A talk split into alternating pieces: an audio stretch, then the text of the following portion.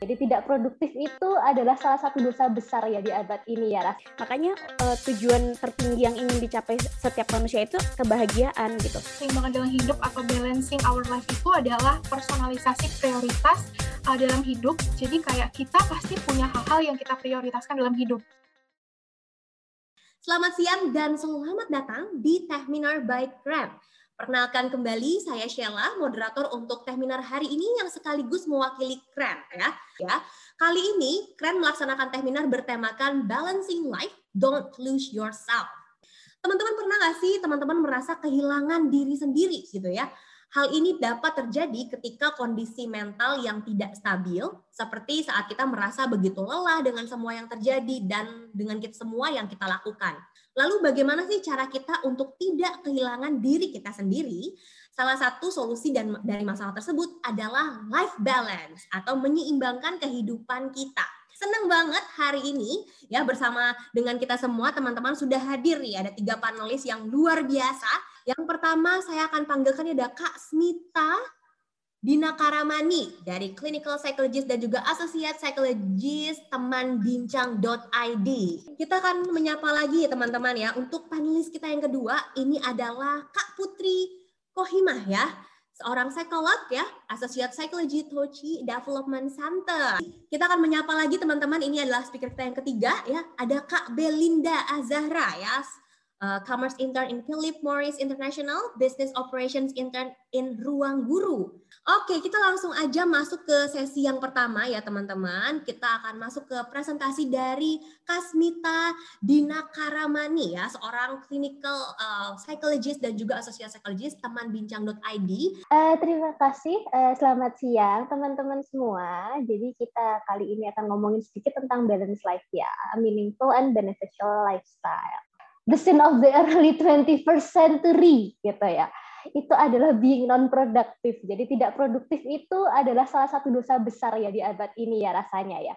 Tapi kita juga tahu ya kalau misalnya orang itu susah banget produktif kalau misalnya kita tuh dalam posisi yang kecapean, overwork. Terus biasanya kalau kita udah overwork itu sering banget kita uh, mengarah ke arah yang namanya sering kita sebut sebagai si burnout ini, fenomena burnout. Di sini mulailah inisiatif kayak kita tuh, wah kayaknya ada yang salah nih kalau kayak gini. Nah, mulailah itu dengan hmm, apa ya, mulai menciptakan sesuatu yang disebut dengan hidup yang seimbang gitu. Kadang-kadang ya life balance itu pada intinya juga work life ya, work dan life balance gitu. Jadi apa sih? Itu tuh adalah work-life balance atau life balance sendiri itu adalah lifestyle di mana ada balance, nah balance atau keseimbangan yang sehat gitu antara uh, waktu dan effort yang kita spend, yang kita habiskan untuk bekerja, untuk uh, melakukan sesuatu di rumah dan untuk uh, keluarga dan untuk diri kita sendiri gitu. Nah balance sendiri perlu di perlu dilihat ya teman-teman sebenarnya. Balance sendiri itu, life balance sendiri itu bukanlah suatu destination gitu, bukan suatu tujuan, tapi dia adalah suatu uh, journey yang konstan gitu. Jadi uh, perjalanan yang konstan yang ada terus gitu. Bukan sesuatu yang aku ingin mencapai itu gitu. Enggak, sebenarnya dengan kita dengan kita berjalan terus itu uh, kita akan mencapai bukan mencapai ya, akan mengalami si balance itu. Jadi balance ini kita lihat sebagai ini teman-teman, naik sepeda gitu. Nah, naik sepeda itu bukan tujuannya, tapi menyeimbangkannya itu ketika kita jalan terus gitu. Biasanya tuh kita anu ya teman-teman ya, mengasosiasikan yang namanya life balance itu dengan uh, time, padahal sebenarnya dia lebih loh daripada time management. Jadi teman-teman, life balance itu tidak sama dengan tidak hanya time management tetapi juga energy management gitu. Life balance itu juga bringing the harmony gitu, bringing things into harmony. Jadi uh, lebih ke bagaimana kita mengalos tidak hanya meng, bagaimana kita mengalokasikan waktu kita, tetapi bagaimana kita enjoy dengan apa yang kita lakukan. Gimana sih cara Terus gimana sih caranya supaya kita itu uh, bisa membuat life kita atau kehidupan kita ini balance? Pertama tentunya nih ya, adalah know, know ourselves. Karena itu tadi, semua life balance itu comes from inside. Datangnya dari dalam diri kita, gitu. Nggak bisa kita mengharapkan seseorang untuk membuat life kita balance, gitu, enggak ya. Dan karena kita sendiri yang menjalani. So, know ourselves, gitu. Know ourselves itu apa? Apa aja yang perlu kita tahu? Kemampuan kita, potensi, apa aja yang ada di dalam diri kita, apa yang kita tidak suka, apa yang kita suka. Ini tuh buat apa sih, teman-teman? Sebenarnya, Bu, supaya kita itu bisa tahu opportunity atau kesempatan apa yang kita bisa raih sesuai dengan diri kita. Kemudian, uh, know yourself ini juga buat apa? Buat tahu limitasi atau batasan diri, teman-teman. Ini yang kadang kita agak sulit ya. Kita sulit untuk mengatakan tidak. Dan pertama ya, nomor satu. Terus kedua, ketika sudah kuat nih diri sendiri, oke, okay, aku udah tahu ini, udah tahu itu tentang diriku. Jangan lupa untuk develop a social support network. Karena mau gimana pun kita ini adalah manusia makhluk sosial ya. Kita butuh support orang lain ketika kita uh, sedang tidak bisa. Jadi at least kita tidak merasa sendirian. Kemudian ini teman-teman yang penting adalah nomor tiga ini adalah be flexible. Kita tidak perlu untuk uh, menjadi perfeksionis dan uh, memiliki uh, mind yang rigid kalau kita ingin work-life balance gitu. Uh, beri ruang untuk small changes. Kemudian dan ini juga terakhir teman-teman uh, uh, untuk menjadi mind, eh, untuk menjadi balance itu kita perlu mindful. Gitu.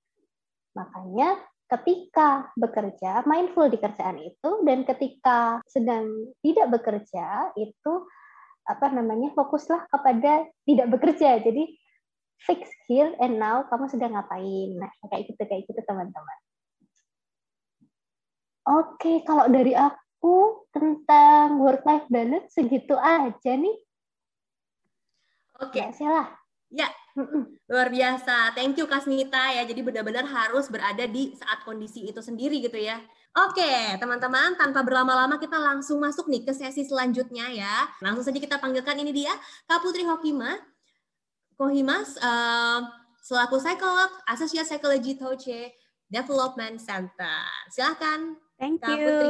Kak Sela. Hai teman-teman semua. Kita ah tadi kan dari Kak Smita tadi tuh udah keren banget tentang apa namanya uh, balance life. Kalau aku mungkin lebih ke psychological well-being ya, apa sih di masa pandemi ini yang kayak gini yang kita struggle banget gitu kan. Makanya uh, tujuan tertinggi yang ingin dicapai setiap manusia itu kebahagiaan gitu. Gimana kebahagiaan merupakan hasil dari kesejahteraan psikologi seseorang. Hmm, bisa dilihat uh, seseorang yang dapat dikatakan sejahtera itu ketika dapat menerima kehidupannya yang sekarang, memiliki hubungan yang positif dengan banyak orang, terus memiliki kemampuan untuk menghadapi tekanan dan mengarahkan diri, terus mampu untuk menentukan tujuan dan arah hidup, terus habis itu kemampuan untuk mengembangkan potensi dalam diri, terus dan memiliki kemampuan untuk menciptakan lingkungan yang sesuai dengan kondisi fisik dirinya. Gimana cara kita uh, bahagia? Pertama, kita harus self-acceptance. Dimensi ini ditandai dengan memiliki sikap positif terhadap diri sendiri. Terus mengakui dan menerima berbagai aspek dalam diri termasuk kualitas diri yang baik maupun yang buruk. Dan juga merasa positif tentang kehidupan di masa lalu. Yang kedua, uh, ada positive relation with others. Dimensi ini itu menekankan adanya hubungan yang hangat dan adanya rasa percaya terhadap orang lain. Aktualisasi pada dimensi ini digambarkan dengan memiliki rasa empati, kasih sayang, serta memiliki hubungan persahabatan yang mendalam.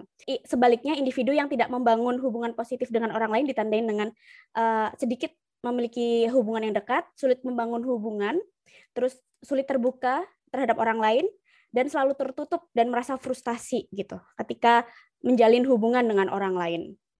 Uh, next, terus kita ada autonomi, gimana kita uh, digambarkan dengan individu yang memiliki penentuan diri secara mandiri gitu, memiliki peraturan akan dirinya sendiri. Individu yang memiliki otonomi ditandai dengan tidak meminta persetujuan orang lain, tapi selalu mengevaluasi diri sendiri dengan standar pribadi. Uh, next, ada personal growth, pengembangan diri. Dimensi ini didatangi dengan adanya melihat dari diri tumbuh dan berkembang, terbuka akan pengalaman yang baru, menyadari akan adanya potensi dalam dirinya, serta memperbaiki diri dari waktu ke waktu.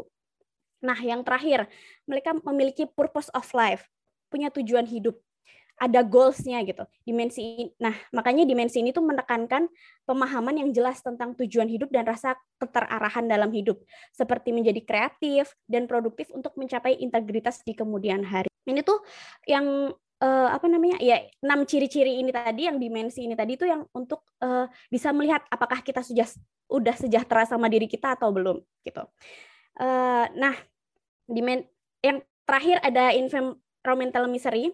Di dimensi ini tuh didefinikan sebagai kemampuan individu untuk memilih atau menciptakan lingkungan yang sesuai dengan kondisi pribadinya. Uh, terus faktor yang mempengaruhi psychological well-being itu ada empat. Yang pertama faktor demografis, ada dukungan sosial, terus uh, evaluasi terhadap pengalaman hidup dan lack of control. Uh, di sini tuh kayak faktor demografis tuh udah pasti ya, uh, usia, jenis kelamin, terus status sosial ekonomi dan budaya. Kemudian dukungan sosial, adakah dukungan sosial dari teman, uh, orang tua, lingkungan kerja, lingkungan sekolah. Terus habis itu ada evaluasi terhadap pengalaman hidup. Hmm, ini tuh tentang gimana kita memaknai masa lalu dan masa sekarang. Itu yang membentuk kita sekarang. Itu bagaimana kita menggambarkan evaluasi pengalaman hidup masa lalu itu sebagai positif, negatif, atau netral. Terus yang terakhir ada lack of control, didefinisikan sebagai satu ukuran harapan umum seseorang mengenai pengendalian terhadap penguatan yang mengikuti perilaku tertentu. Itu aja yang uh, bisa di itu saya berikan di psychological well-being kali ini, pengenalan tentang psychological well-being. Ternyata ada kesejahteraan psikologis ya uh, untuk orang-orang gitu. Kita kembalikan ke Kak Sela. Oke, okay, thank you Kak Putri. Ini luar biasa sekali ya. Jadi kita menyadari teman-teman, kita lihat tadi dari poin-poinnya, kita tuh sekarang ada di mana gitu ya. Jadi memang harus positif ya Kak ya. Oke, okay, langsung saja teman-teman, tanpa berlama-lama kita masuk ke sesi panelis berikutnya. Langsung saja ini dia, kita panggilkan Kak Belinda, Commerce Intern in Philip Morris International Business Operations Intern di Ruangguru. Silahkan Kak. Oke. Okay. Thank you, Kak Sheila. Uh, di sesi siang kali ini, menyambung dari pembicara hebat sebelumnya, aku pengen ngomongin tentang balancing life. Jadi, don't lose yourself, balancing life. Aku um, mengartikan keseimbangan dalam hidup atau balancing our life itu adalah personalisasi prioritas uh, dalam hidup. Jadi, kayak kita pasti punya hal-hal yang kita prioritaskan dalam hidup. Ada orang yang memprioritaskan kesehatan dia, gitu. Apalagi uh, di R R A, pandemi covid sembilan belas gitu ya. Ada yang memprioritaskan hubungan dia sama keluarga, hubungan dia sama pasangan, ataupun memprioritaskan karir. Jadi nggak ada satu benchmark yang mengukur kalau misalnya lo prioritasnya karir, berarti lo lebih bagus gitu, lo lebih berkualitas orangnya. Nggak ada, nggak ada benchmark seperti itu. Nah, keseimbangan dalam hidup itu gimana sih kita bisa menemukan titik optimum atau titik uh, titik maksimum di mana kita itu bisa ngerasa kalau hidup kita tuh udah seimbang. Bukan berarti kayak seimbang itu adalah lima jam untuk karir, lima jam untuk keluarga. Bukan, tapi di mana semuanya itu berada di bobotnya masing-masing, di uh, proses penyelesaiannya masing-masing. Dari privilege yang kita punya, tergantung kondisi kita dan sebenarnya apa sih visi misi kita dalam hidup. Jadi aku sempat baca juga kayak sekarang kan lagi apa ya, lagi hype uh, tema tentang hustling culture gitu. Di mana semua orang sekarang berlomba-lomba. Semua orang sekarang kayak mencapai target, ambis, produktif. Kalau nggak produktif tuh ngerasa bersalah, fear of, uh, fear of missing out gitu ya, FOMO gitu. Sebenarnya hustling culture itu sebenarnya juga mempengaruhi balancing life tadi. Jadi orang karena sekarang hustling culture tuh lagi kuat banget, khususnya pandemi. Kalau teman-teman tiap hari buka Instagram, lihat snapgram orang, ada yang kayak tiap tiap saat gitu misalnya update uh, kerjaan gitu, update progres uh, karir dia gitu. Mungkin itu nggak salah, cuman kadang ada beberapa kita yang ngerasa hal itu tuh, wah gila gue ketinggalan nih gitu.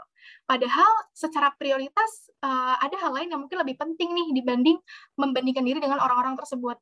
Jadi sebenarnya balik lagi, um, kadang ngomongin balancing life itu sekarang relate banget sama hustling culture, FOMO, uh, ngerasa kurang produktif dan segala macamnya.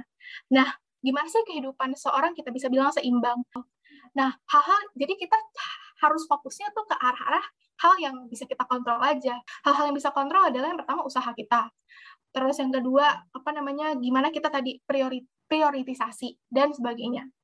Nah, eh, itu merupakan kayak beberapa uh, omongan gitu ya tentang gimana sih aku mengartikan keseimbangan dalam hidup gitu. Nah, uh, yang kedua adalah optimalisasi keseimbangan hidup. Gimana sih caranya? Nah, optimalisasi keseimbangan hidup itu yang pertama yang tadi aku udah sempat mention gitu ya. Tentuin prioritas. Menentukan prioritas itu uh, konsiderasinya nggak cuma, menurut aku ya, nggak cuma dari internal kita.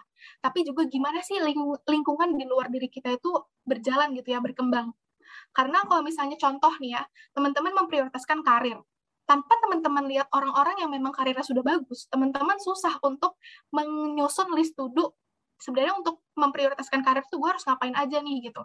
Susah kalau misalnya kita nggak melihat ya orang lain untuk jadi inspirasi, bukan jadi pressure. Nah, terus yang kedua manajemen waktu. Nah, yang ketiga adalah buat plan A B C atau mitig mitigation plan. Ini juga penting. Ketika teman-teman udah membuat prioritas dalam menentukan hidup yang seimbang ala gue tuh gimana, kadang realita tuh nggak sejalan dengan ekspektasi kita kan. Kadang visi misi yang udah kita taruh, target yang udah kita taruh itu nggak sejalan dengan realita yang terjadi. Kalau misalnya kita nggak punya plan B, plan C sebagai mitigation plan, pertama kita stres, kedua kita kita nggak tahu kita mau ngapain gitu. Uh, ini yang terakhir gitu ya, gimana sih mencari keseimbangan dalam hidup? Nah, yang pertama adalah kenali diri sendiri, eksplorasi diri lebih jauh. Nah, salah satu caranya yang paling gampang adalah, kalau aku setiap mau tidur, aku bikin reflection lah gitu. Nggak harus nulis, di H P aja gitu, di notes H P. Reflection kayak hari ini, apa kendala yang aku hadapin, dan gimana cara aku untuk menghadapi kendala tersebut, kayak gitu. Jadi aku tahu, kira-kira aku tuh lupanya di mana, aku tahu aku tuh missingnya di mana. Jadi nanti ketika aku bikin prioritas, aku tahu di hal mana sih yang aku tuh harus bisa fokus atau prioritisasi, kayak gitu. Terus yang kedua adalah fokus kepada hal yang bisa kita kontrol. Yang ketiga adalah selalu berkembang setiap harinya, value added. Terus yang keempat adalah seimbangkan waktu untuk diri sendiri atau self-love. Dan yang terakhir adalah, uh, di satu menit terakhir, memiliki pikiran terbuka gitu ya, open-minded. Mungkin sekian dari aku sharing sedikit tentang balancing life, optimalisasi, dan gimana mencari keseimbangan dalam hidup.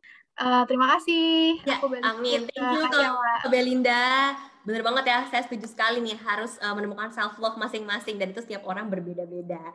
Oke, okay, luar biasa sekali ya ses sesi presentasi dari setiap panelis kita, insight-nya.